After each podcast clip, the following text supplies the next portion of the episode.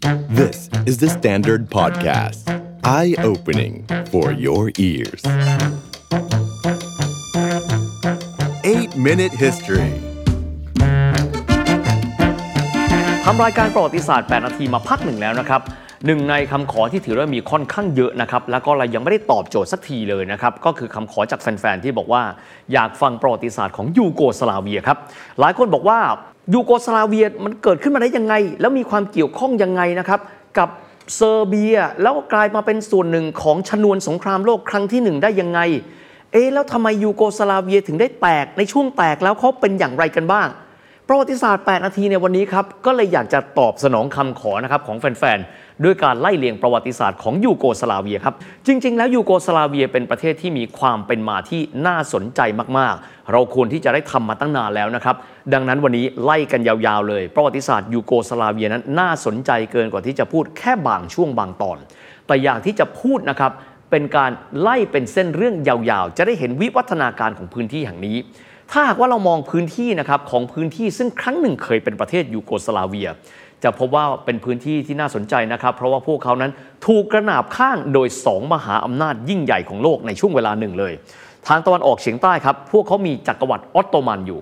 ในขณะที่ตอนเหนือพวกเขามีจักรวรรดิออสเตรียฮังการีอยู่ นอกจากนี้พวกเขาเป็นพื้นที่ที่มีความแตกต่างหลากหลายไม่ว่าจะเป็นทางด้านของภาษา นอกเหนือไปจากนี้ยังมีความแตกต่างทางด้านของการนับถือศาสนา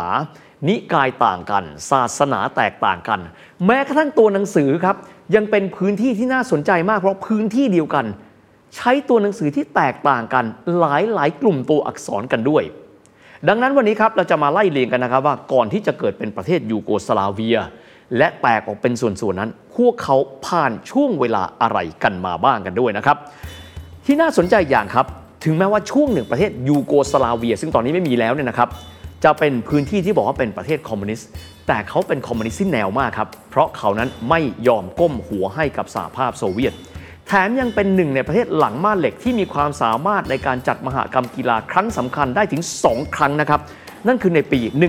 1976 ครับในช่วงเวลานั้นเขาเป็นเจ้าภาพของฟุตบอลยูโร ก็คือฟุตบอลชิงแชมป์แห่งชาติยุโรป ซึ่งในครั้งนั้นเช็กโกสโลวาเกีย เป็นแชมป์เพราะสามารถเอาชนะเยอรมันตะวันตกไปได้ และอีกหนึ่งครั้งครับ ก็คือเป็นเจ้าภาพของการจัดการแข่งขันกีฬาโอลิมปิกฤดูหนาวที่เมืองเซอราเจโวกันด้วย ประเทศนี้ไม่ได้ร่ำรวย แต่ถือได้ว่ามีเสน่ห์เยอะพอสมควร แต่ด้วยความผันผวนทางการเมือง โดยการที่ว่ามีความแตกต่างหลากหลายทางชาติพันธุ์ ศาสนา ภาษาและตัวอักษร กลายเป็นพื้นที่อย่างนี้ครั้งหนึ่ง ต้นทศวรรษที่ 90 กลายเป็นพื้นที่แห่งสงครามกลางเมือง การฆ่าล้างเผ่าพันธุ์ที่เลวร้ายที่สุดครั้งหนึ่ง นับตั้งแต่สงครามโลกครั้งที่ 2 กันด้วยครับ ก่อนที่จะเดินหน้านะครับประวัติศาสตร์ยูโกสลาเวียแน่นอน จะต้องแตะประเทศซึ่งครั้งหนึ่งพวกเขาเคยรวมตัวกันนะครับ เป็นประเทศเดียวกัน ได้แก่เซอร์เบีย โครเอเชีย สโลเวเนีย บอสเนียเฮอร์เซโกวีนาโคโซโว มาซิโดเนีย มอนเตเนโกรนะครับ ย้อนกลับไปครับ ตั้งแต่สมัยก่อนเกิดสงครามโลกครั้งที่หนึ่งกันก่อน ต้องใช้คำพูดคำนี้น้ำผึ้งหยดเดียวครับ เพราะว่าการที่มีนักศึกษาชาวเซอร์เบีย ที่ไปลอบสังหารนะครับมกุฎราชกุมาร Erzherzog ฟรานซ์เฟอร์ดินานด์จนเป็นชนวนเกิดสงครามโลกครั้งที่หนึ่งทำให้พื้นที่นี้เป็นพื้นที่ที่น่าพูดถึงมากครับ พูดถึงดินแดนแห่งนี้ครับ หลายคนจะนึกถึงชนวนสงครามนี่แหละครับ ก็คือชนวนสงครามที่กาวริโลพรินซิปนักศึกษาหนุ่มวัยห้าวชาวเซอร์เบีย บุกเดี่ยวปลงพระชนมกุฎราชกุมารออสเตรียฮังการีนะครับซึ่งในเวลานั้นก็นำไปสู่การประกาศสงครามโลกดังที่อิลุงตุงนัง เราเคยไล่เรียงกันมาหลายครั้งกันแล้วนะครับ น่าสนใจคือเหตุชะไฉนครับ ชาวเซอร์เบียไปสังหารมกุฎราชกุมารแห่งออสเตรียฮังการี ในพื้นที่ที่ปัจจุบันเป็นบอสเนีย หลายคนฟังแล้วงงครับ มีหลายเลส่วนแล้วจะจับต้นชนปลายกันยังไงกันบ้าง ขอมองย้อนกลับไปครับ สมัยที่ออตโตมันนั้นเรื่องอำนาจกันบ้างครับ ก็คือในปี 1452-1453 ครับสุลต่านเมหเมดที่ 2 หรือว่าเมหเมดผู้พิชิต แห่งราชวงศ์ออตโตมันหรือว่าอุสมานียะ บรรลุเป้าหมายด้วยการยกกองทัพเข้าพิชิตกรุงคอนสแตนติโนเปิลสถาปนาตนเองเป็นจักรพรรดิแห่งโรม หรือว่า Kayser-i Rum เป็นผลสำเร็จ พระองค์ไม่ได้หยุดแค่นั้นครับ กองทัพออตโตมันขยายพื้นที่คาบสมุทรบอลข่าน เข้าไปยึดพื้นที่ที่ปัจจุบันเป็นยุโรปตะวันออกนะครับพื้นที่ที่ติดกันไม่ว่าจะเป็นพื้นที่กรีซบัลแกเรีย โรมาเนียนะครับแล้วก็ที่แน่ ๆ ก็คือตะวันตกของบอลข่านก็คืออัลเบเนีย เซอร์เบีย โครเอเชีย บอสเนียเฮอร์เซโกวีนา ดินแดนเหล่านี้ครับกลายไปเป็นเมืองขึ้นและรัฐบริวารของจักรวรรดิออตโตมัน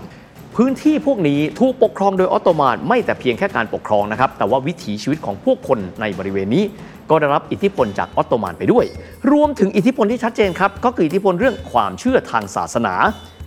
แม้ว่าพวกเขาจะเป็นฝรั่งขาวชาวสลาฟนะครับแล้วก็เป็นชาวคริสต์แต่ดั้งเดิม แต่การเข้ามาของจักรวรรดิออตโตมันก็ทำให้ฝรั่งขาวชาวสลาฟกลุ่มหนึ่งเลยครับ หันไปนับถือศาสนาอิสลาม โดยเฉพาะชาวสลาฟในพื้นที่ที่ปัจจุบันเป็นบอสเนียเฮิร์เซโกวีนาหลายคนถามบอสเนียเฮิร์เซโกวีนาคือ 2 พื้นที่หรือเปล่าไม่ใช่นะครับ ชื่อเขายาวครับเขาชื่อบอสเนียเฮิร์เซโกวีนาพื้นที่แห่งนี้ครับหลายๆ แห่งมีสถานภาพเป็นเอยาเลตหรือว่ารัฐบริวารของออตโตมัน ดังที่เราจะเคยได้ยินนะครับบอสเนียเอยาเลตเฮิร์เซโกวีนาเอยาเลตซึ่งต่อมาได้รวมกันเป็นหนึ่งนะฮะไม่แต่เพียงพื้นที่บอสเนียเฮิร์เซโกวีนาครับแม้กระทั่งเบลเกรด ซึ่งปัจจุบันนี้เป็นเมืองหลวงของเซอร์เบีย และครั้งหนึ่งเคยเป็นเมืองหลวงนะครับของยูโกสลาเวีย ก็มีสุเหร่าอิสลามมากถึง 15 แห่งด้วยกันครับแต่เมื่อจักรวรรดิทางตอนเหนืออย่างฮับสบวร์กของออสเตรียฮังการีแข็งแกร่งขึ้นครับ พวกเขาขยายอำนาจลงใต้ และเขาก็เบียดอิทธิพลของพวกเขาเข้าไปในพื้นที่อิทธิพลของออตโตมัน สโลเวเนีย โครเอเชีย บอสเนียเฮอร์เซโกวีนาที่สุดแล้วตกอยู่ในกำมือของอาณาจักรออสเตรียฮังการีของฮับสบวร์กในที่สุด ดังนั้นพื้นที่นี้จึงกลายเป็นพื้นที่แห่งการปะทะกันอย่างหลีกเลี่ยงไม่ได้ การเป็นส่วนหนึ่งของออตโตมันครับ บางท่านอาจจะมองแล้วมีความรู้สึกว่ามันทำให้เกิดความแปลกแยก ฝั่งหนึ่งครับเป็นชาวเติร์ก นับถือศาสนาอิสลาม อีกฝั่งหนึ่งเป็นคริสต์ซึ่งเป็นสลาฟขาวน่าจะแปลกแยกซึ่งกันและกัน แต่กลายเป็นแบบนี้ครับ พวกเขาสามารถกลมกลืนกันได้ เพราะรับซึ่งวิถีชีวิตซึ่งกันและกัน ในขณะที่การเข้าไปมีอิทธิพลของออสโตรแฮงการีถึงแม้จะเป็นชาติพันธุ์ฝรั่งขาวเหมือนกัน นับถือศาสนาเดียวกันนะครับหลายฝ่ายเป็นคาทอลิก แต่กระนั้นชาวสลาฟในพื้นที่ตรงนั้นเหมือนถูกกดขี่มากกว่าถูกกดขี่จากออตโตมันซะอีก ทำให้กระบวนการรวมตัวกันของชาวสลาฟทางตอนใต้เพื่อที่จะต่อต้านอำนาจของออสเตรียฮังการีก็เกิดขึ้นมาในช่วงเวลาดังกล่าวคำว่าสมาพันธ์สลาฟตอนใต้ ซึ่งมีความหมายถึงกลุ่มรัฐ สโลเวเนีย โครเอเชีย เซอร์เบีย บอสเนียเฮอร์เซโกวีนามอนเตเนโกร รวมถึงประเทศอื่นครับบัลแกเรีย โรมาเนีย โคโซโว อัลบาเนีย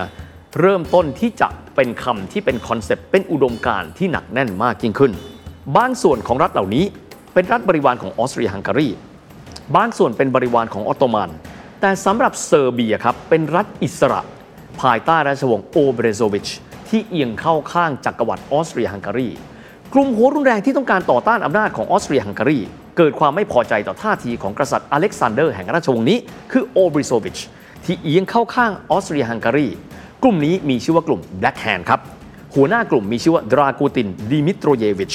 มีชื่อย่อว่า APIS เรียกกันว่ากลุ่ม Black Hand ก็แล้วกันนะครับ กลุ่มนี้ก่อตั้งขึ้นในปี 1901 ครับ พวกเขาไม่เชื่อว่าสันติวิธี คือทางออกในการที่พวกเขาจะได้รับเอกราชจากออสเตรียฮังการี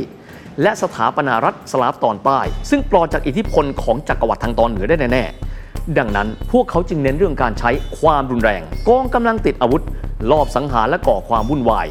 ไม่ว่าจะเป็นก้าวแรกของพวกเขาในการลอบสังหารกษัตริย์อเล็กซานเดอร์แห่งโอบริโซวิช ด้วยการกระหน่ำยิงไป 30 นัด และมีการตั้งกษัตริย์ปีเตอร์ แห่งราชวงศ์คาราจอร์เชวิชขึ้นมาเป็นกษัตริย์แทนที่ นอกจากนี้พวกเขาวางแผนไปไกลโดยการวางแผนลอบสังหารเชื้อพระวงศ์องค์สำคัญของราชวงศ์ฮับสบูร์กและท้ายที่สุดโอกาสนั้นก็มาถึงครับ ในปี 1914 มกุฎราชกุมาร Erzherzog ฟรานซ์เฟอร์ดินานด์แห่งออสเตรียฮังการี ผู้ที่กำลังจะก้าวขึ้นครองราชย์แทนพระปิตุลาหรือลุงของตนเอง ซึ่งณเวลานั้นกำลังเข้าสู่ปัจฉิมวัย และกำลังจะส่งผ่านอำนาจสู่พระนัดดา ก็คือมกุฎราชกุมารพระองค์นี้ในเวลาอีกไม่นาน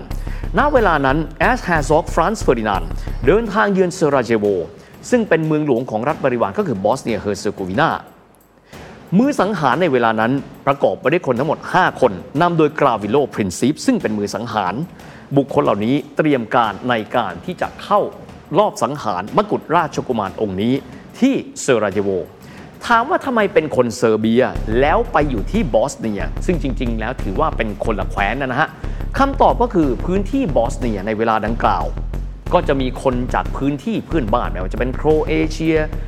เซอร์เบีย รัฐเพื่อนบ้านเข้ามาอาศัยคละเคล้ากันเป็นจำนวนมากทีเดียวนะครับและกลุ่มบุคคลเหล่านี้ก็มีอุดมการณ์เหมือนกันละครับ กับกลุ่มของดิมิโตรเยวิชก็คือกลุ่ม Black Hand ในการขับไล่ผู้รุกรานออกไป ในวันที่ 27 เดือนมิถุนายนของปีนั้น 1914 ครับถึงแม้ว่าราชสำนักออสเตรียฮังการีได้รับการแจ้งเตือนถึงความเสี่ยงในการเสด็จ แต่ว่าเจ้าหน้าที่อารักขาไม่คิดนะครับว่ามันจะเกิดเหตุการณ์รุนแรงขึ้นจริง ๆ แม้ว่าก่อนที่จะเกิดเหตุการณ์นั้น รถพระที่นั่งของมกุฎราชกุมาร จะเกิดระเบิดขึ้นหนึ่งครั้ง เป็นเหมือนการแจ้งเตือนเรื่องของอันตรายที่รออยู่เบื้องหน้า แต่เจ้าหน้าที่ฝ่ายอารักขาละหลวมพลขับขับรถหลงทางเพราะไม่ชำนาญทาง สิ่งนี้เป็นเหมือนกับเป็นใจครับ ให้นักศึกษาชาวเซิร์บกลุ่ม Black Hand ที่รับอิทธิพลแนวคิดของกลุ่มดิมิโตรเยวิชมีเวลาในการเตรียมตัว ที่สุดแล้วกาวริโลปรินซิปเข้าสู่ตัวพระองค์ในระยะประชิด เข้าสังหารทั้งมกุฎราชกุมารฟรานซ์เฟอร์ดินาน และพระชายา ก่อนที่จะถูกควบคุมตัวได้ พระชายาโซฟีโฮเอินแบร์กสิ้นพระชนม์ทันที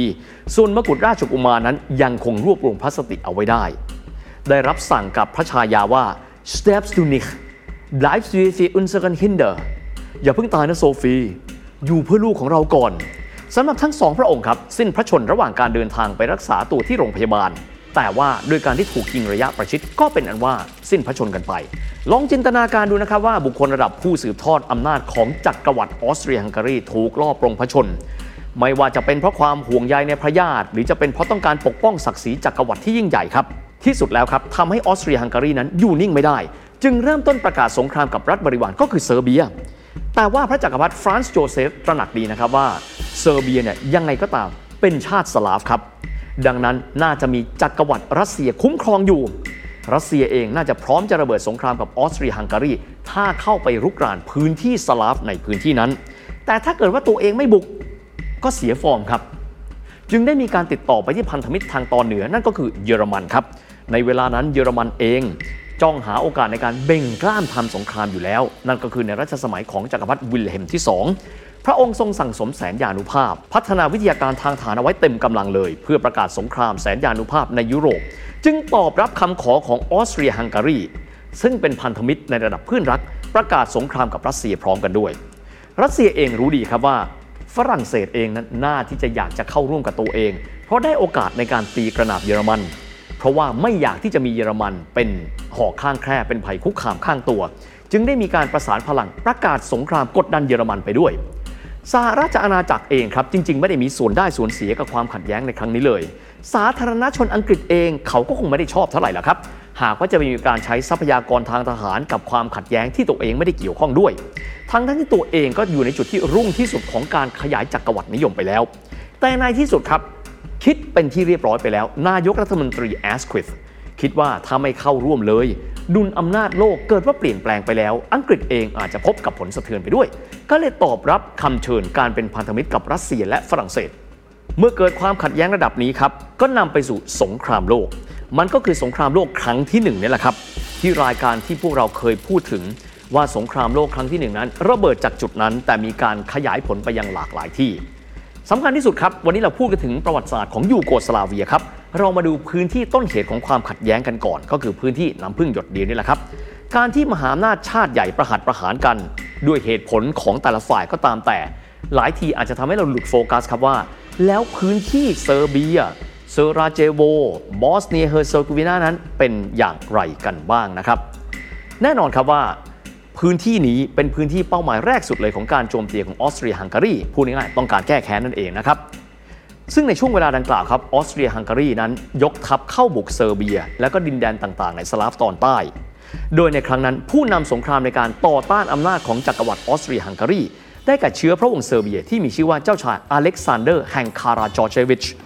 ซึ่งเป็นผู้รวมเอาชาวเซอร์เบีย และก็พื้นที่โดยรอบเนี่ยต่อต้านอำนาจของออสเตรียฮังการีเอาไว้ได้อย่างดุเดือด พวกเขาขับไล่ออสเตรียฮังการีชนะสงคราม เหนือจักรวรรดิที่ยิ่งใหญ่ที่สุดแห่งหนึ่งในยุโรปได้ ก่อนสิ้นสุดสงครามโลกครั้งที่หนึ่งเนี่ยเกือบหนึ่งปี แต่พวกเขาเสียหายมหาศาลครับเพราะว่าเซอร์เบียในช่วงนั้นเสียพลเมืองไปถึง1ใน4ของประเทศ กล่าวคือจากพลเมือง 5 ล้านคน พวกเขาสูญเสียคนไปถึง 1.2 ล้านคนกันด้วย อย่างไรก็ตามครับ พวกเขาเริ่มต้นใหม่ด้วยการสถาปนารัฐเอกราช ผู้ที่ได้รับการยอมรับให้เป็นประมุขของรัฐเกิดใหม่ คือเจ้าชายอเล็กซานเดอร์แห่งเซอร์เบีย ซึ่งกลายมาเป็นกษัตริย์อเล็กซานเดอร์ที่ 1 แห่งราชอาณาจักรเซอร์เบีย โครเอเชีย และสโลเวเนีย ในปี 1921 ที่ต่อมาครับในปี 1929 เปลี่ยนชื่อเป็นราชอาณาจักรยูโกสลาเวีย หรือราชอาณาจักรสลาฟใต้อย่างที่หลายคนวาดฝันและจินตนาการกันเอาไว้ ว่าแต่ว่าคำว่ายูโกสลาเวีย แปลกันตรงๆ ตามภาษาของพวกเขา แปลว่าสลาฟตอนใต้ยูโกแปลว่าใต้สลาเวีย ดินแดนแห่งชาวสลาฟ ดังนั้นอาณาจักรยูโกสลาเวียจึงมีความหมายถึงอาณาจักรของชาวสลาฟตอนใต้นั่นเอง ระบอบการปกครองเบื้องต้นครับ คือการปกครองแบบกษัตริย์ภายใต้รัฐธรรมนูญ เป้าหมายคือการดำรงไว้ซึ่งเอกภาพของรัฐเกิดใหม่ ที่ประกอบไปด้วยความหลากหลาย หลายมิติเลยไม่ว่าจะเป็นชาติพันธุ์ซึ่งมีไม่น้อยกว่า 8 ชาติพันธุ์ ภาษาที่แตกต่างกันหลายภาษา แถมยังเป็นประเทศที่มีอักษรแตกต่างกัน 2 ตระกูลภาษาครับ บ้างก็ใช้ตัวอักษรโรมัน บ้างก็ใช้ตัวอักษรสายรัสเซียที่เรียกกันว่าตัวอักษรซิริลิช นอกจากนี้ยังมีศาสนาที่แตกต่างกันครับ3ศาสนาด้วยกัน ได้แก่คาทอลิกกรีกออร์โธดอกซ์และศาสนาอิสลาม บางส่วนก็เห็นด้วยกับการรวมตัวกันเป็นสหพันธรัฐ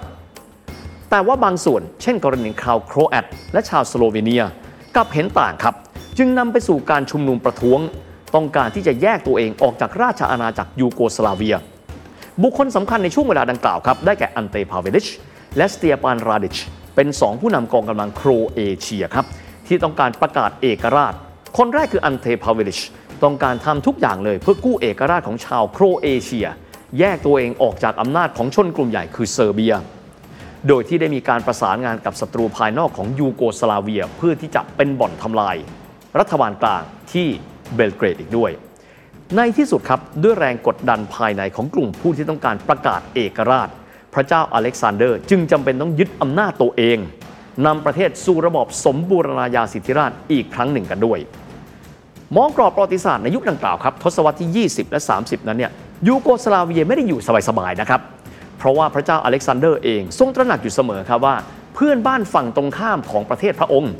ก็คือฝั่งตรงข้ามของทะเลอาดริยาติก คือราชอาณาจักรอิตาลี ภายใต้การบริหารของเบนิโตมุสโซลินี ที่มีความทะเยอทะยานในด้านการผนวกยูโกสลาเวีย ครองทั้งสองฝั่งของทะเลอาดริยาติก พระองค์ครับจึงจำเป็นต้องผนึกกำลังประเทศทั้งประเทศ เตรียมการกับสิ่งที่ไม่คาดฝัน เพราะรู้ครับว่าวันหนึ่งมุสโสลินีเอาแน่ นอกจากนั้นครับบริบทเดียวกันเลยพรรคนาซีชนะการเลือกตั้งในเยอรมัน ฮิตเลอร์สถาปนาตนเองเป็น der Führer ผู้นำสูงสุด เป็นทั้งประมุขแห่งรัฐ และประมุขแห่งฝ่ายบริหาร ดังนั้นเสถียรภาพการเมืองในยุโรปเองกลับมาตึงเครียดอีกครั้งหนึ่งครับยูโกสลาเวียเองด้วยที่ตั้งของตัวเอง อาจจะกลายเป็นเป้าหมายการโจมตีของอิตาลี ดังนั้นพวกเขาจึงจำเป็นต้องวางกุศโลบาย หาพันธมิตรทางการทูต เตรียมความพร้อมทางการทหาร ในขณะเดียวกันมุสโสลินีรู้ดีครับว่า ประเทศยูโกสลาเวีย ถ้าพวกเขารวมกันเป็นหนึ่ง และแข็งแกร่งได้ เพราะพระเจ้าอเล็กซานเดอร์ฮ่าฮ่าถ้าหากว่าไม่มีพระเจ้าอเล็กซานเดอร์สักพระองค์หนึ่ง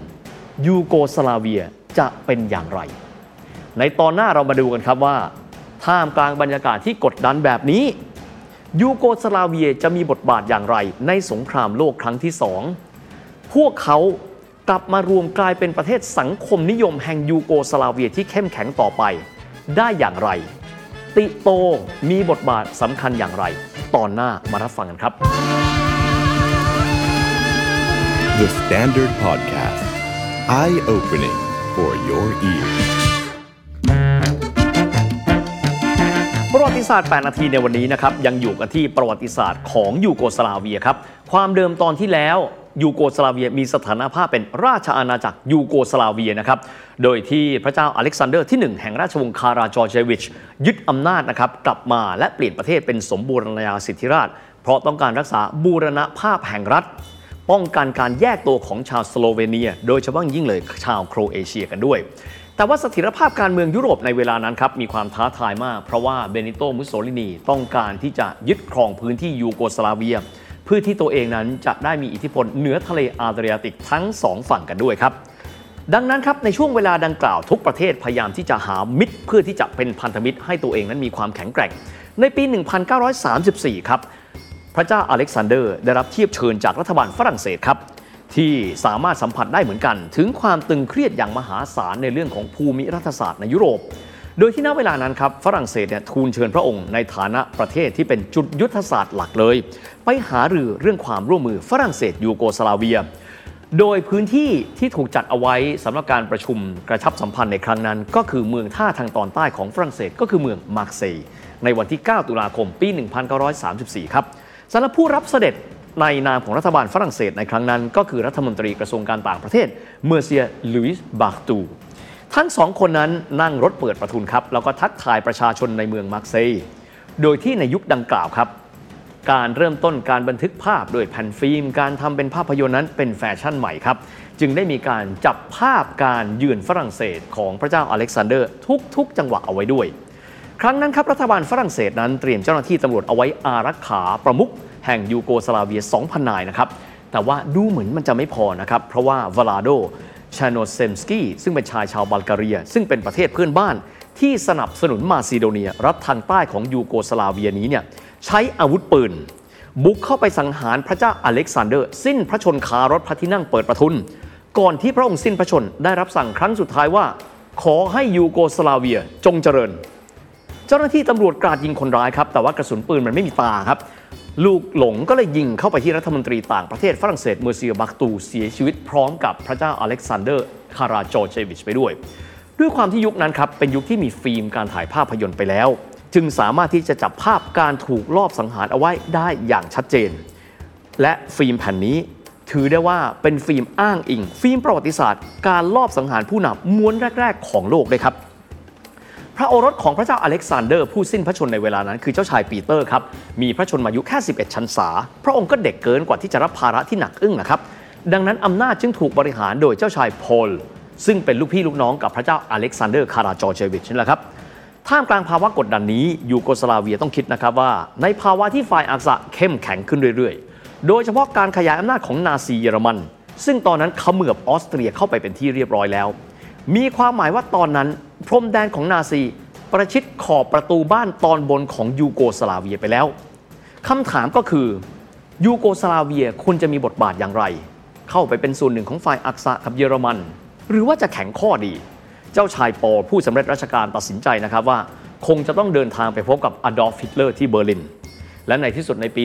1941 ครับ เจ้าชายปอลคาราจอร์เจวิชเดินทางไปพบกับอดอล์ฟฮิตเลอร์ และบรรลุข้อตกลงที่ยูโกสลาเวียนั้น จะยอมเป็นฝ่ายอักษะ ในทางพฤตินัยคืออะไรครับ คือการที่จะไม่สกัดกั้นการเดินทัพของฝ่ายอักษะ ในกรณีที่ฝ่ายอักษะนั้น ต้องการเดินทัพลงใต้ไปควบคุมฝั่งตะวันออกของทะเลเมดิเตอร์เรเนียนที่กรีซ แต่มีข้อแม้หนึ่งข้อครับ ห้ามยกทัพผ่านดินแดนยูโกสลาเวีย หากเยอรมันต้องการเดินทัพลงใต้ทางคาบสมุทรบอลข่าน ขอให้อ้อมออกไปทางปีกทางตะวันออกของคาบสมุทรบอลข่าน ซึ่งก็ได้แก่โรมาเนียและก็บัลแกเรีย ฮิตเลอร์ตอบตกลงข้อเสนอนี้ มีความหมายอะไรครับยูโกสลาเวียสามารถที่จะหนีภัยสงครามได้ แต่เรื่องมันไม่ง่ายแบบนั้นนะสิครับ แล้วชะตาชีวิตของยูโกสลาเวียจะเป็นอย่างไรกันต่อไป เรื่องราวไม่เป็นดังที่เจ้าชายปอลคิดนะครับ เพราะประชาชนชาวยูโกสลาเวีย โดยเฉพาะเลยที่นครหลวงเบลเกรดครับเกิดความไม่พอใจ มีการชุมนุมประท้วงให้ยูโกสลาเวียเนี่ยแข็งข้อต่อนาซีเยอรมันและฝ่ายอักษะ มีความหมายว่าอะไรครับ ประชาชนชาวยูโกสลาเวียยอมที่จะทำสงคราม ดีกว่าที่จะเป็นส่วนหนึ่งของฝ่ายอักษะ ประชาชนในเวลานั้นเลือกแล้วว่าอยากที่จะทำสงครามกับฝ่ายอักษะ ผิดจากการที่ฝ่ายการเมืองก็คือเจ้าชายปอลคาดการณ์เอาไว้ ว่ายูโกสลาเวียต้องการสันติภาพ ดังนั้นไม่กี่สัปดาห์หลังจากที่กลับมาจากเบอร์ลิน เจ้าชายปอลถูกกดดันให้ต้องสละตำแหน่งผู้สำเร็จราชการ ต้องถูกจับตัวและลี้ภัยออกนอกยูโกสลาเวีย ในเวลานั้นราชสำนักมีการแต่งตั้งเจ้าชายปีเตอร์ โอรสของกษัตริย์อเล็กซานเดอร์ ผู้สิ้นพระชนม์ ซึ่งในเวลานั้นพระองค์เจริญวัย 18 ชันษา สามารถครองราชย์ได้แบบมีอำนาจเต็มแล้ว ยูโกสลาเวียในเวลานั้นครับเข้าสู่ภาวะสุญญากาศทางการเมือง ท่ามกลางภัยสงคราม และแน่นอนนะครับว่า เมื่อประกาศตนอยู่ฝ่ายตรงข้ามกับอักษะ พวกเขาต้องพร้อมรบ เป็นที่น่าสนใจนะครับว่าทำไมประชาชนจึงเลือกที่จะเข้าสู่สงครามทำไมไม่อยากได้สันติภาพทำไมเจ้าชายปอลจึงถูกเนรเทศไปที่เคนยาคำตอบเพราะอะไรครับ ฝ่ายสัมพันธมิตรนำโดยสหราชอาณาจักรหรืออังกฤษครับ เขาไม่อยากให้เซอร์เบียไปอยู่กับฝ่ายอักษะ เพราะจะทำให้อังกฤษนั้นเสียเปรียบในการทำสงครามหากว่าสงครามเกิดขึ้น จึงต้องสร้างสถานการณ์ปลดเจ้าชายปอลออกไป และทำให้ยูโกสลาเวียกลายมาเป็นฝ่ายสัมพันธมิตร เป็นอีกหนึ่งแนวรบในการที่จะยันทัพของกองทัพฝ่ายอักษะในตอนใต้คาบสมุทรบอลข่านแต่ทีนี้ครับเมื่อไม่ยอมเป็นส่วนหนึ่งของมหาอำนาจผู้ดุร้ายก็คือเยอรมัน พวกเขาก็เลยกลายเป็นหนึ่งในสมรภูมิในการรบอย่างหลีกเลี่ยงไม่ได้ ในปี 1941 ครับ คือไม่กี่เดือนหลังจากนั้น นาซีเยอรมันบุกข้ามพรมแดนออสเตรียเข้าสู่ยูโกสลาเวียอย่างไม่รอช้า และก็เหมือนกันกับหลาย ๆ ประเทศเลย ที่เกิดขึ้นภายในประเทศตัวเอง กล่าวคือกองกำลังที่จะต้านทานฝ่ายอักษะนั้นไม่รวมกันเป็นเอกภาพหนึ่งเดียว เรามาดูกันครับว่า 3 ฝ่ายในช่วงเวลาดังกล่าวมีอะไรกันบ้าง ฝ่ายแรกครับคือดราชามิไฮโลวิช เป็นผู้นำกองกำลังเชตนิกส์ซึ่งเป็นชาวเซอร์เบียสายอนุรักษ์นิยม ยืนหยัดปกป้องเอกราชของยูโกสลาเวีย ต้องการฟื้นฟูยูโกสลาเวียกลับมาอีกครั้งหนึ่งครับ อีกฝ่ายหนึ่งคืออันเตปาเวลิชจำได้ไหมครับ เราเคยเกริ่นถึงในตอนที่แล้ว อันเตพาเวลิชนั้นเป็นชาวโครเอเชียนะครับครั้งหนึ่งเขาเคยต่อต้านพระเจ้าอเล็กซานเดอร์ที่ 1 ไปแล้วสำหรับชายคนนี้คือบุคคลที่เชื่อกันนะครับว่าประสานกับมุสโสลินีในการวางแผนลอบสังหารพระเจ้าอเล็กซานเดอร์ที่มาร์กเซย์ เพื่อบั่นทอนเสถียรภาพและเอกภาพของยูโกสลาเวีย เพราะตัวเองคือฝ่ายพาเวลิชต้องการที่จะให้โครเอเชีย ประกาศตัวเป็นอิสระจากยูโกสลาเวียนั่นเอง ดังนั้นการที่เขาเข้ามามีบทบาท เขาจึงเข้าร่วมกับฝ่ายอักษะก็คือนาซีเยอรมัน เพื่อที่ต้องการว่าหากนาซีชนะโครเอเชียจะได้กลายเป็นประเทศอิสระ และพาเวลิชเองก็จะได้กลายเป็นผู้นำประเทศนั่นแหละครับ สำหรับกองกำลังของพาเวลิชเอง ถือว่าไม่ต่างจากอันธพาลนาซีแล้วครับเพราะนอกเหนือไปจากทำสงครามแล้ว ยังไล่สังหารชาวเซอร์เบีย ชาวยิว และคนกลุ่มน้อยเผ่าพันธุ์อื่น ๆ ว่าง่าย ๆทำตามนาซีเยอรมันฆ่าล้างเผ่าพันธุ์คนอื่น นอกจากนี้ครับยังมีการก่อตั้งค่ายกักกันที่มีชื่อว่ายาเซโนวัชก็เหมือนเหมือนกันกับเอาชวิทซ์ประมาณนั้นแหละครับ แต่เพียงแต่อยู่ในพื้นที่ของโครเอเชียสำหรับอีกหนึ่งกองกำลังครับ ที่ถือได้ว่าเป็นกองกำลังม้านอกสายตามากๆ คือกองกำลังที่มีชื่อว่าปาร์ติซานนะครับซึ่งก็แปลว่ารักชาตินั่นแหละครับ มาจากทหารลูกชาวนาครับที่ได้รับการฝึกฝนมาจากโซเวียตไต่เต้าขึ้นมาจนกระทั่งกลายเป็นผู้นำกองกำลังฝ่ายที่ 3 สายฝักใฝ่ลัทธิคอมมิวนิสต์ ชายคนนี้เป็นชาวเซอร์เบียครับ มีนามว่าโยเซฟบรอสมีชื่อย่อๆว่าติโต กองกำลังต่อต้านการรุกรานนอกสายตาคอมมิวนิสต์ที่มีชื่อว่าปาร์ติซานนี้แหละครับ กลายเป็นกองกำลังที่สามารถที่จะเอาชนะอีก 2 ฝ่ายได้ในเวลาต่อมา การต่อต้านฐานนาซีเยอรมัน และฝ่ายอักษะของยูโกสลาเวีย ภายใต้กองกำลังของมิไฮโลวิช และติโต ถือเป็นการปฏิบัติการที่แข็งแกร่งที่สุด ไล่นาซีเยอรมันออกจากแผ่นดินตัวเองได้ก่อนประเทศใด ๆ แต่ปัญหาที่เกิดขึ้นครับ จากการที่มีกองกำลัง 3 ฝ่ายที่ไม่มีเอกภาพ หลังจากที่ไล่นาซีเยอรมันออกไปแล้ว พวกเขาหันมาจับอาวุธรบกันเองครับ กลุ่มแรกครับ ก็คือกลุ่มที่ฝักใฝ่นาซีอันเทพาเวลิชก็คือกลุ่มที่มีชื่ออุตาชาต้องลี้ภัยการเมืองออกไป ดังนั้นจึงเหลืออีก 2 ฝ่ายก็คือฝ่ายของมิไฮโลวิชที่พวกเขาจะต้องรบกับฝ่ายปาร์ติซานของติโต แต่อย่างไรก็ตามครับ ประเทศเล็กอย่างยูโกสลาเวียที่สุดก็กลายเป็นเบี้ยหมากของมหาอำนาจสหภาพโซเวียตเล็งเห็นแล้วครับว่า ถ้าหากว่ามิไฮโลวิชกลายมาเป็นผู้นำยูโกสลาเวียหลังสงครามโลกจะกลับไปเป็นระบอบกษัตริย์ อย่างดีก็คือเป็นกษัตริย์ภายใต้รัฐธรรมนูญ แต่ไม่มีทางเป็นสังคมนิยมคอมมิวนิสต์ดังนั้นสหภาพโซเวียตจึงเลือกให้การสนับสนุนกลุ่มปาร์ติซานของติโต และทำให้ติโตกลายเป็นผู้ชนะในสงครามกลางเมืองในที่สุด หลังจากนั้น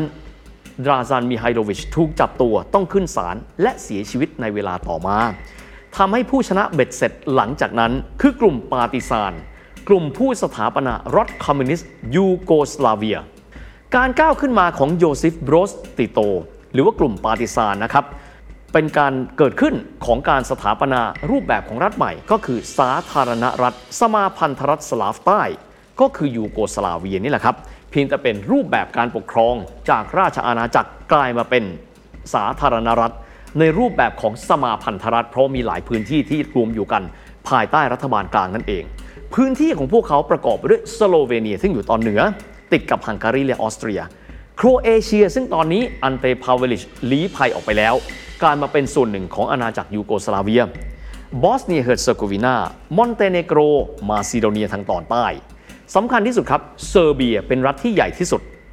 ภายในเซอร์เบียกันเองครับเขายังมีพื้นที่ปกครองตนเองอีก 2 แห่งครับ ได้แก่พื้นที่มณฑลวอยโวดีนาทางตอนเหนือ และโคโซโวทางตอนใต้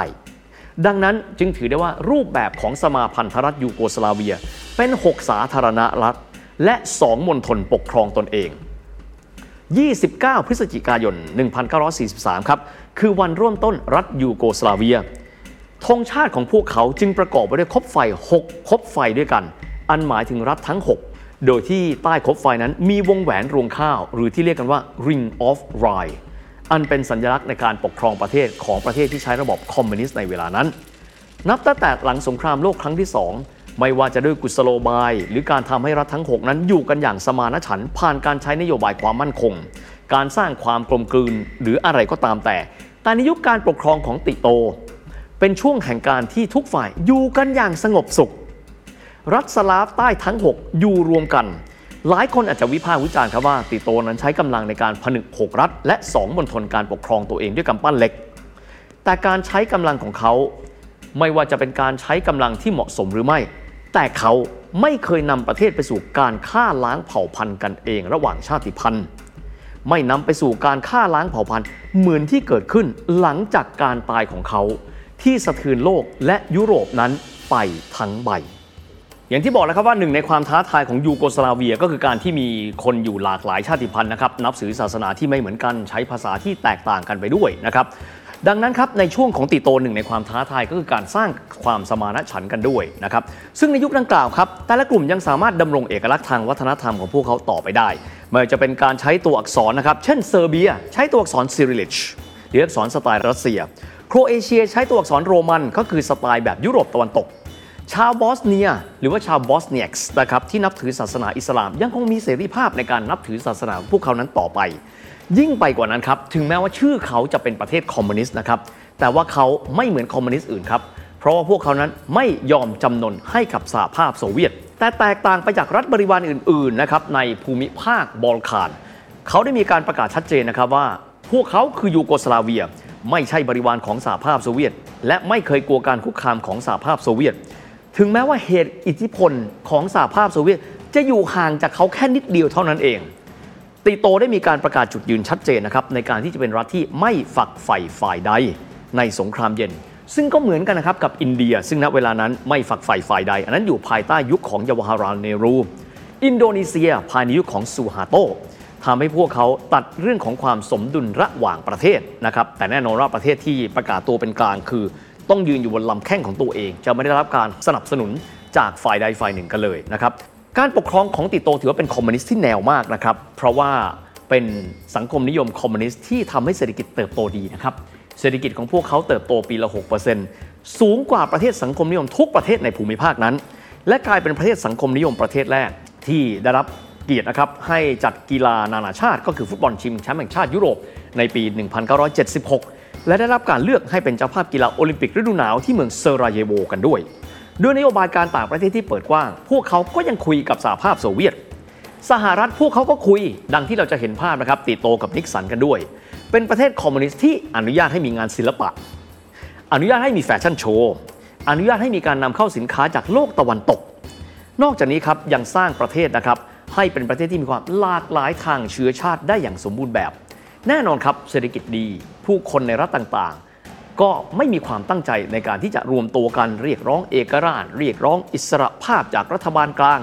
ดังนั้นก็จะไม่พบเรื่องของการประท้วง แต่ทุกคนนั้นดูแล้วเหมือนกับจะเป็นการอยู่ร่วมกันอย่างมีความสุข อย่างไรก็ตามครับ ติโตไม่ได้อยู่ค้ำฟ้าครับ ในที่สุดติโตก็ถึงแก่อสัญญกรรมในปี 1980 และหลังจากนั้น 11 ปียูโกสลาเวีย เดินหน้าเข้าสู่สิ่งที่คงไม่เคยมีใครคิดถึง นั่นก็คือสงครามกลางเมือง และการฆ่าล้างเผ่าพันธุ์ที่เหี้ยมโหด The Standard Podcast. Eye opening for your ears. ประวัติศาสตร์ 8 นาทีในวันนี้ยังคงอยู่กันที่ประวัติศาสตร์ของยูโกสลาเวียนะครับ ยูโกสลาเวียหลังสงครามโลกครั้งที่ 2 กลายเป็นรัฐสังคมนิยมคอมมิวนิสต์ที่ค่อนข้างจะแนวทันสมัย แต่ขณะเดียวกันนะครับก็มีความสมานฉันภายในกันด้วย นั่นก็คือภายใต้การนำของโยซิฟโบรสติโตนะครับแต่ว่าติโตก็เหมือนคนทุกคนครับไม่ได้อยู่ค้ำฟ้า ในที่สุดปี 1980 โยซิฟโบรสติโต บิดาแห่งชาติของสหพันธรัฐยูโกสลาเวีย ซึ่งเป็นรัฐสังคมนิยมนั้น ถึงแก่อสัญญกรรมลงไปด้วย หลังจากการถึงแก่สัญญกรรมของเขา การเมืองยูโกสลาเวียไม่นิ่งนะครับ เพราะไม่สามารถหาผู้นำที่มีบารมีมากเท่ากับติโตได้ จึงมีการใช้ระบบการเลือกผู้นำแบบหมุนเวียนครับ กล่าวคือประมุขทั้งหมดจากสาธารณรัฐทั้ง 6 นั้น จะผลัดเปลี่ยนกันเข้ามาเป็นผู้นำประเทศหนึ่งคนก็มีวาระหนึ่งปีนะครับที่เหลือแต่ละสาธารณรัฐนั้นก็ปกครองตัวเองมีอิสระจากรัฐบาลกลาง แต่ละสาธารณรัฐนั้นมีกำลังปกป้องตัวเอง มีความเป็นอิสระจากรัฐบาลกลางที่เบลเกรดหนึ่งในปฏิกิริยาครับที่ทำให้รัฐสลาฟใต้ ซึ่งเคยอยู่ด้วยกันอย่างมีเอกภาพสมานฉันท์เดินหน้าไปสู่ความแตกแยกก็คือพื้นฐานของพวกเขาเองครับ คือความแตกแยกแตกต่างกันในทั้งภาษา ศาสนาชาติพันธุ์ อีกส่วนหนึ่งคือเรื่องของเศรษฐกิจครับ ครั้งหนึ่งพวกเขาเคยเป็นดาวเด่นที่รุ่งที่สุดเลยของประเทศคอมมิวนิสต์แต่สถานการณ์สงครามเย็นผ่อนคลายลงไป เงินที่ครั้งหนึ่งพวกเขาเคยได้รับการสนับสนุนอย่างลับๆ จากสหรัฐอเมริกา และสหภาพโซเวียต ที่ต่างฝ่ายต่างให้ทั้งเงินกู้กับเงินให้เปล่ากับยูโกสลาเวีย เพื่อหวังให้ยูโกสลาเวียนั้นประกาศจุดยืนเป็นกลางเอียงเข้าหาตัวเองบ้างไม่มากก็น้อย หรืออย่างน้อยก็ไม่เอียงเข้าหาฝ่ายตรงข้าม สถานการณ์แบบนี้ครับทำให้เงินสนับสนุนที่เคยได้รับนั้น น้อยลงไป หรือแทบจะไม่มีเลย ซ้ำเติมสถานการณ์ที่เริ่มต้นแย่ลงไปเรื่อยๆ ปัญหาต่างๆ ที่เคยมีค่อยๆปะทุขึ้น นอกจากนี้ความแตกต่างด้านความเป็นอยู่ของรัฐทั้ง 6 และเขตปกครองตนเอง หรือมณฑลอีก 2 แห่ง ยิ่งวันยิ่งมีความแตกต่างมากขึ้นไปอีก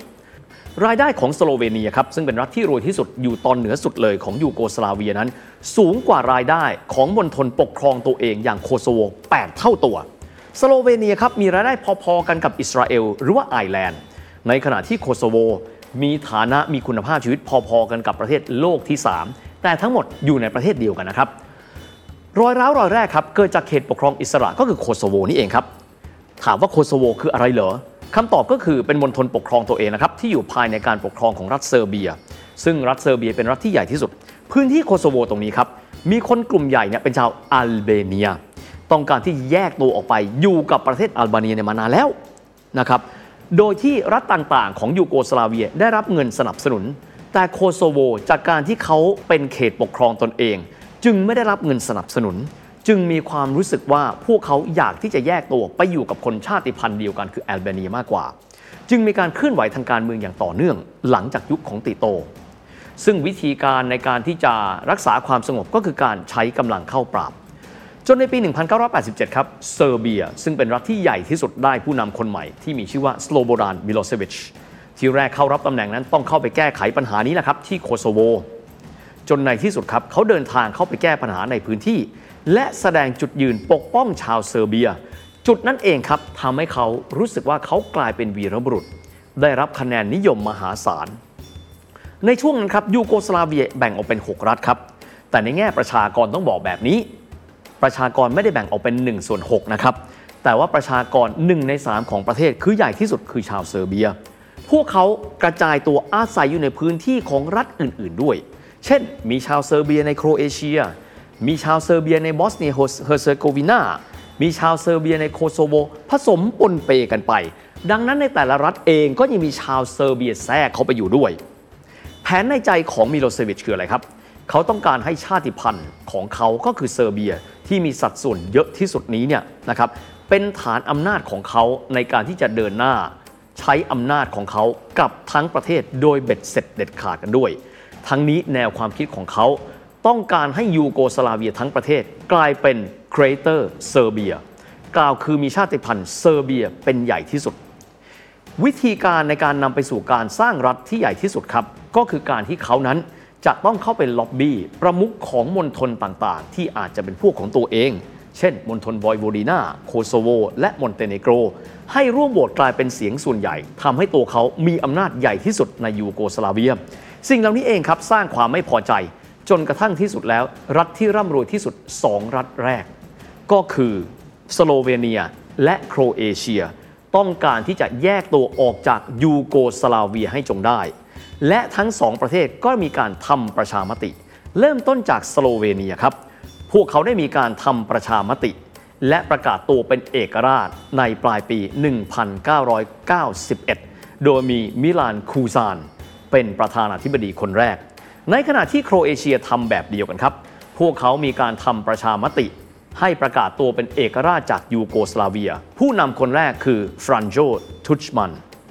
แน่นอนครับว่าเซอร์เบียรัฐที่ใหญ่ที่สุดและความทะเยอทะยานของสโลโบดานมิโลเซวิชไม่ปล่อยให้ออกไปง่ายๆ แน่นอน ดังนั้นสงครามยูโกสลาเวียจึงปะทุขึ้นในปลายปี 1991 ต้นปี 1992 นี่แหละครับสถานสงครามยูโกสลาเวียนั้นนะครับมีองค์ประกอบหลากหลายครับ เพราะว่าเซอร์เบียเป็นคู่สงครามของแทบจะทุกรัฐเลย คู่สงครามสำคัญที่สุดคู่ขัดแย้งคือเซอร์เบียเป็นหลัก โดยที่มีสโลโบดานมิโลเซวิชเป็นตัวตั้งตัวตี ด้วยการที่ภูมิศาสตร์ของเซอร์เบียเอง ถ้าดูแผนที่นะครับ พวกเขาไม่ได้มีพรมแดนติดกันกับสโลเวเนียรัฐทางเหนือสุด พวกเขามีโครเอเชียคั่นอยู่ตรงกลางครับ จึงได้มีการใช้กำลังรุกรานเข้าไปในโครเอเชียก่อน ซึ่งโครเอเชียเขามีกองกำลังของตัวเอง ก็เลยมีการต่อสู้กันระหว่างเซอร์เบีย และโครเอเชียครับ ซึ่งโครเอเชียเหมือนต้องรับศึกสองหน้า นอกจากที่จะต้องต่อต้านกับกองทัพของเซอร์เบียแล้ว พวกเขายังเจอคนเซอร์เบียที่อาศัยอยู่ในโครเอเชีย ก่อกวนตลอดทางอีกด้วย เซอร์เบียครับ เริ่มต้นส่งกำลังไปยังสโลเวเนียอันเป็นรัฐเหนือสุดได้สำเร็จ ในเวลานั้นสหภาพยุโรปหรือว่า European Community ครับเริ่มต้นมองแล้วว่าสถานการณ์นี้ไม่เป็นผลดีต่อความมั่นคงของยุโรป จึงได้มีการเสนอตัวเป็นตัวกลางในการไกล่เกลี่ยให้เซอร์เบีย และสโลเวเนีย พูดคุยกันและก็ยุติสงครามให้จงได้ สงครามในครั้งนั้นจึงยืดเยื้อเพียงแค่ 10 วันแค่นั้นเอง เพราะที่สุดทั้งสองฝ่ายนั้นมีการเจรจากันที่เมืองไบรโอนี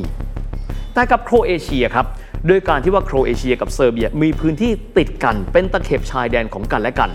จึงรบกันต่อไปเซอร์เบียแข็งแกร่งกว่า กินพื้นที่โครเอเชียไปประมาณ 1 ใน 4 ครับ ในขณะที่มาซิโดเนียครับรัฐตอนใต้ เห็นว่าเซอร์เบียส่งกำลังไปตอนเหนือแล้ว จึงมองว่าเป็นโอกาสเหมาะสมครับ กันยายนปี 1991 ประกาศแยกตัวเองออกเป็นรัฐเอกราชรัฐที่ 3 เซอร์เบียทำอะไรไม่ได้ครับ เพราะว่ากำลังคนของพวกเขาไม่เพียงพอที่จะส่งกำลังลงไปรบกับมาซิโดเนีย ปัจจุบันมาซิโดเนียกลายเป็นประเทศมาซิโดเนียเหนือไปแล้ว หลังจากนั้นครับกุมภาพันธ์ 1992 ครับ มาถึงอีกรัฐหนึ่งก็คือบอสเนียเฮอร์เซโกวีนาภายใต้ผู้นำที่มีชื่อว่าอาลิยาอิเซตเบโกวิช ประกาศเอกราชหลังจากการทำประชามติ และประชาชน 2 ใน 3 เลย ให้ความเห็นชอบให้ออกจากยูโกสลาเวียไปอีกหนึ่งรัฐแล้วด้วย แต่แน่นอนเรื่องมันไม่ได้ง่ายขนาดนั้นแหละครับ เพราะว่าเซอร์เบียเองไม่ยอมง่ายๆ แถมในบอสเนียเฮอร์เซโกวีนาเอง มีชาวเซิร์บครับอยู่เป็นจำนวนไม่น้อยเลย ชาวเซิร์บที่อาศัยอยู่ในบอสเนียขอเรียกว่า Bosnian Serb ในขณะที่แตกต่างนะครับไปจากกลุ่มชาวพื้นที่ก็คือชาวบอสเนียกันเอง ซึ่งเป็นฝรั่งชาวสลาฟ แต่ว่านับถือศาสนาอิสลามเป็นมุสลิม กลุ่มนี้ขอเรียกว่าบอสเนียกส์นะครับดังนั้นพื้นที่นี้จึงกลายเป็นพื้นที่ความขัดแย้งที่ร้ายแรง และนำไปสู่โศกนาฏกรรม ที่โลกนั้นต้องร่ำไห้กันด้วยปฏิบัติการนั้นเริ่มต้นที่นครหลวงของบอสเนียเฮิร์เซโกวีนาก็คือเซอราเจโวนั่นเองนะครับสำหรับฝ่าย Bosnian Serb หรือว่ากลุ่มชาวเซอร์เบียในพื้นที่นำโดยราโดวานคาราจิช แล้วก็ผู้นำทางการทหารของเขานั้นมีชื่อว่ารัตโกมาลาดิชสำหรับกองกำลังของพวกเขาที่ใช้ในการต่อสู้และทำสงครามภายในบอสเนียเฮิร์เซโกวีนา มีชื่อว่ากองทัพแห่งสาธารณรัฐสปาร์สกาจำชื่อไว้นะครับสปาร์สกาเพราะจะมีบทบาทในโอกาสต่อไปกันด้วย เพราะเป็นจุดที่มีความรุนแรงมากที่สุดกันด้วย ความรุนแรงของสงครามในพื้นที่บอสเนียเฮิร์เซโกวีนาระหว่าง 2 ฝ่ายตรงนี้ คือชาวบอสเนียเฮิร์เซโกวีนากับสปาร์สกานั้น ถือได้ว่าเป็นพื้นที่ที่มีความขัดแย้ง และมีความสูญเสียมากที่สุดกันเลยนะครับ ในพื้นที่ดังกล่าวนั้นมีผู้เสียชีวิตจำนวนเป็นหลักแสนคน และมีประชาชนจำนวน 2-3 ล้านคนต้องอบพยพย้ายถิ่นฐานจากภัยสงครามกันด้วย เหนืออื่นใดครับ ไม่ใช่แค่การสงครามนะครับ แต่ว่าชาว Bosnian Serbs ก็คือกลุ่มสปาร์สกานี้มีการฆ่าล้างเผ่าพันธุ์ ชาวบอสเนีย ซึ่งเป็นมุสลิมหรือว่าบอสเนียกส์ ไม่แต่เพียงสังหารทหาร แต่ยังรวมถึงการสังหารพลเรือน การข่มขืนหญิงชาวบอสเนียกส์การทำทารุณแบบไม่เลือกหน้าของทหารเซิร์บของกองทัพ สาธารณรัฐสปาร์สกาทำให้สงครามในพื้นที่บอสเนียเป็นสงครามที่เหี้ยมโหดที่สุดในบรรดาซีรีส์สงครามยูโกสลาเวีย ถือว่าเป็นสงครามที่เหี้ยมโหดที่สุด ครั้งหนึ่ง นับตั้งแต่หลังสงครามโลกครั้งที่ 2 ก็ว่าได้ ไม่ว่าจะด้วยเหตุผลทางมนุษยธรรม หรือว่า กลัวว่าจะมีผลกระทบต่อภูมิภาคประเทศสมาชิกในยุโรปนะครับนาโตหรือว่าองค์กรสนธิสัญญาแอตแลนติกเหนือครับ จึงจำเป็นต้องเข้าไปใช้กำลังปฏิบัติการเพื่อยุติความรุนแรงในบอสเนียเฮิร์เซโกวีนาและในโครเอเชียกันด้วย ที่บอกว่าผลกระทบเพราะอะไรครับ ถ้าหากว่าสงครามยืดเยื้อยุโรปเองจะต้องพบกับคลื่นผู้อพยพจากยูโกสลาเวียเดิมเนี่ยนับเป็นล้านล้านคน ทะเลอาดริยาติกครับซึ่งถือได้ว่าเป็นทะเลทางทิศตะวันออกของอิตาลี ซึ่งเป็นสมาชิกคนสำคัญของนาโตจะได้รับผลกระทบทันทีครับ เพราะว่าทะเลอาดริยาติกคือทะเลที่กั้นระหว่างยูโกสลาเวียเดิมกับอิตาลี หากมีผู้อพยพก็มีความหมายว่าอิตาลีจะต้องรับคลื่นผู้อพยพจำนวนหลากหลายมากมาย ไม่ว่าจะเป็นจากโครเอเชีย บอสเนีย โคโซโว มาซิโดเนียเป็นต้น นาโต้ครับจึงได้มีการตัดสินใจใช้กำลังทหารและก็การทิ้งระเบิด เพื่อระงับความบ้าระห่ำของเซอร์เบีย กลุ่มสปาร์สกา แล้วก็กลุ่มของเบลเกรดก็คือมิโลเซวิชการทิ้งระเบิดในครั้งนั้นซึ่งเริ่มต้นในปี 1993 เป็นการทิ้งระเบิดที่แปลกครับ เพราะว่าไม่ได้มีการขออนุญาตจากคณะมนตรีความมั่นคงแห่งสหประชาชาติก่อน และถูกวิพากษ์วิจารณ์อย่างรุนแรงจากวันนั้นจวบจนวันนี้กันเลย สงครามยืดเยื้อยาวนานมา 3 ปีครับ ก็คือตั้งแต่ปี 1992 ถึงปี 1995 นะครับ ในที่สุดครับด้วยความพยายามจากสหภาพยุโรป สหรัฐ นาโต และสหประชาชาติ จึงได้มีการเชิญผู้นำของรัฐยูโกสลาเวียเดิม อันเป็นคู่ขัดแย้งเข้ามานั่งโต๊ะเจรจาที่เดย์ตันมลรัฐโอไฮโอ สหรัฐอเมริกาครับ ที่บรรลุข้อตกลงในการยุติสงคราม ที่เขาเรียกกันว่า Dayton Agreement ในเดือนพฤศจิกายนปี 1995 ถือเป็นอีกหนึ่งหมุดหมายสำคัญของการลดระดับความรุนแรงลงไปได้บ้าง สำหรับการประชุมที่เดย์ตันในครั้งนั้นนะครับ ก็มีขึ้นที่ฐานทัพอากาศไรท์แพทเทอร์สันนะครับที่เมืองเดย์ตันมลรัฐโอไฮโอสำหรับผู้เข้าร่วมประชุมก็คือคู่ขัดแย้งมีใครกันบ้างครับ ก็ได้แก่ประธานาธิบดีของเซอร์เบีย สโลโบดานมิโลเซวิช ประธานาธิบดีของโครเอเชีย ฟรานโยทุชมัน ประธานาธิบดีของบอสเนียเฮอร์เซโกวีนาอาลิยาอิเซสเบโควิช แล้วก็ทางด้านของสหรัฐอเมริกานั้น มีตัวแทนเข้าไปเป็นตัวกลางไกล่เกลี่ย ก็คือรัฐมนตรีว่าการกระทรวงการต่างประเทศในเวลานั้น ก็คือวอร์เรนคริสโตเฟอร์โดยสนธิสัญญาฉบับนั้นเมื่อได้รับการบรรลุเป็นที่เรียบร้อยแล้วนะครับ ได้มีการลงนามร่วมกันในวันที่ 14 ธันวาคมปี 1995 คือปีเดียวกัน โดยที่มีบุคคลสำคัญ ซึ่งเป็นสักขีพยานได้แก่นะครับนายกรัฐมนตรีของสเปน เฟลิเป้ กอนซาเลส ประธานาธิบดีฝรั่งเศส ฌาคส์ ชีรัก ประธานาธิบดีสหรัฐอเมริกา บิล คลินตัน นายกรัฐมนตรีสหราชอาณาจักรจอห์นเมเจอร์ นายกรัฐมนตรีของเยอรมันเฮลมุตโคลและนายกรัฐมนตรีของรัสเซียวิกเตอร์เชอร์โนมีร์ดิน สงครามในเวลานั้นลดระดับทีละน้อยครับ เซอร์เบียกลายเป็นรัฐที่มีขนาดเล็กลงแล้วครับ จากการโจมตีกลับของรัฐต่างๆ ก็เลยเหลือเฉพาะพื้นที่เดิมของตัวเองแค่นั้นไม่สามารถที่เป็น Greater Serbia ดังที่มิโลเซวิชนั้นมุ่งหมายเอาไว้ตอนต้นได้ พื้นที่ปกครองของตัวเองอีก 2 แห่งครับก็คือโคโซโว ซึ่งปกติแล้วไม่อยากที่จะอยู่รวมกันกับเซอร์เบียมาแต่ไหนแต่ไรนะครับก็เลยได้เริ่มต้นในการที่จะประกาศตนเองเป็นเอกราชกันด้วย มอนเตเนโกรครับอีกชาติที่ก่อนหน้านี้เป็นพันธมิตรที่เหนียวแน่นของเซอร์เบีย ก็ค่อยๆตีจากพวกเขาไปประกาศตนเป็นรัฐเอกราชไปอีกชาติหนึ่งกันด้วย สำหรับมิโลเซวิชเองครับยังคงเป็นผู้นำของเซอร์เบีย และก็ตั้งตนเป็นประธานาธิบดีของสมาพันธ์ สาธารณรัฐยูโกสลาเวียต่อไปอีกด้วย ต่อมาสหพันธ์สาธารณรัฐยูโกสลาเวีย เปลี่ยนชื่อเป็นเซอร์เบีย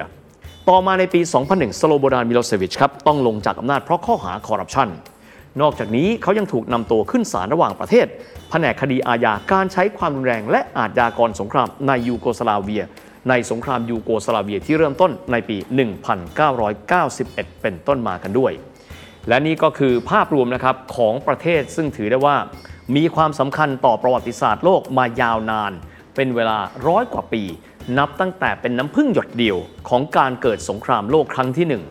เรื่อยมาการต้านทานกองทัพฝ่ายอักษะ ตลอดมาจนทั้งสงครามยูโกสลาเวียที่สร้างความเสียหายมากมายมหาศาล และทำให้โลกใบนี้ต้องร้องไห้ เพราะความสูญเสียและความเหี้ยมโหดในการฆ่าล้างเผ่าพันธุ์ครับ